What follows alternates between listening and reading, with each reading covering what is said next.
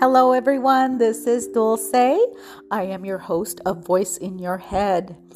Today's episode is going to be about something my sister Teresa and I talked about yesterday. We talked about who is the person that's making decisions for you inside of you? Who is that person?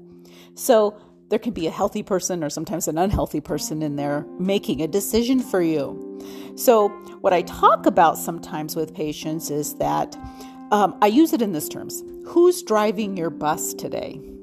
Who drove your bus when you had a heated argument with your spouse? Who was that?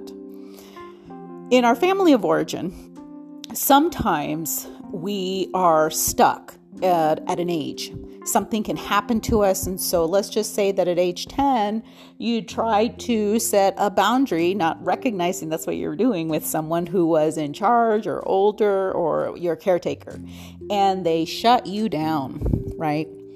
Well, as an adult, you may be put in that same situation again where you're trying to set a boundary with someone who may be in a higher position than you or someone that you respect. And guess what? that 10 year old can sometimes pop up. So if that 10 year old pops up, you will respond like a 10 year old. In situations like this, you can actually do an age progression. So let's say if it was a perfect world, we could actually do an age progression when this happens. But I want you to practice this when you aren't in that situation so you can then verbalize what you need in a healthy way in the as the person that you are, the age that you are.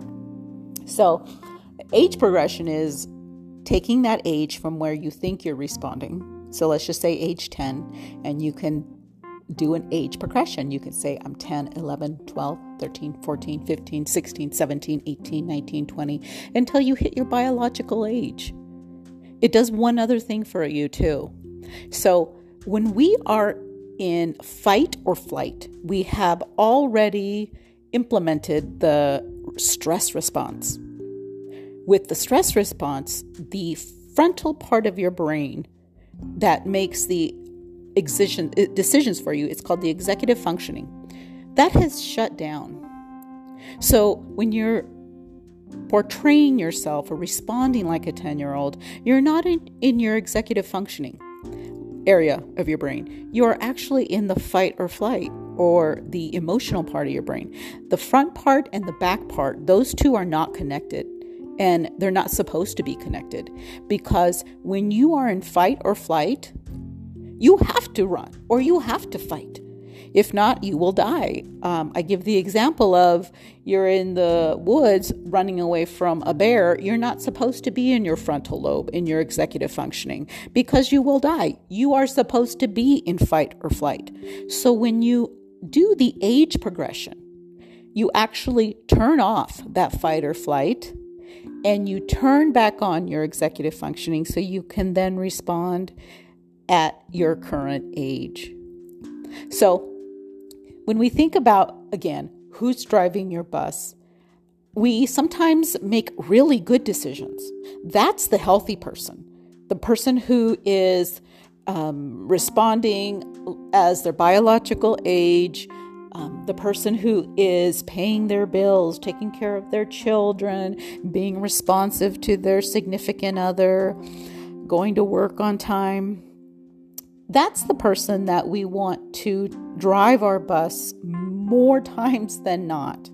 So, when I talk about skills, because this is a skill to um, put the person, the 10 year old, the 12 year old, in the back seat, it's a skill. And you may still not be um, able to use that skill more frequently. But the more you practice, the better you'll get at it. It's, it's kind of like a language. If you don't use that new language, you're going to lose it.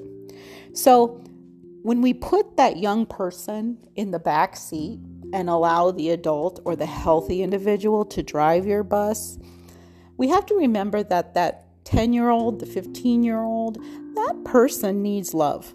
That person, person needs compassion sometimes it's okay for that 10 year old to come out when we want to be silly or goofy, but not when we're making decisions for our life. because I don't think you would put, if you have children, your 10 year old in charge of the finances, your 10 year old at work, right? We wouldn't do that. So ask yourself, how would I like to be spoken to at the age of 10 or at the age of 15 or at the age of 5? So if you are responding like a five year old because you're triggered, you need to what we call reparent yourself. So you would speak to yourself or someone that you know that's five in that same tone. So you can say, I'm so sorry you're upset. Would you like to go for a walk? If you're 10, you can say, Hey, I know this was really hard for you. You know, you did the best that you could. Let's you can do it again. Let's start over. How can I help you? And if you're 15, you could say, What's going on? You know, why don't you reach out for help next time? So th- that is a skill in itself. And sometimes people feel really embarrassed to talk to themselves that way, but you, it's called reparenting yourself. It's talking to yourself in a kind, compassionate manner to help you grow. Because the more compassionately you talk to that younger self or the unhealthy self, the more that the healthier person will take over. So, this is the end of this episode. I hope you enjoy it, and I hope my voice is in your head. Bye bye.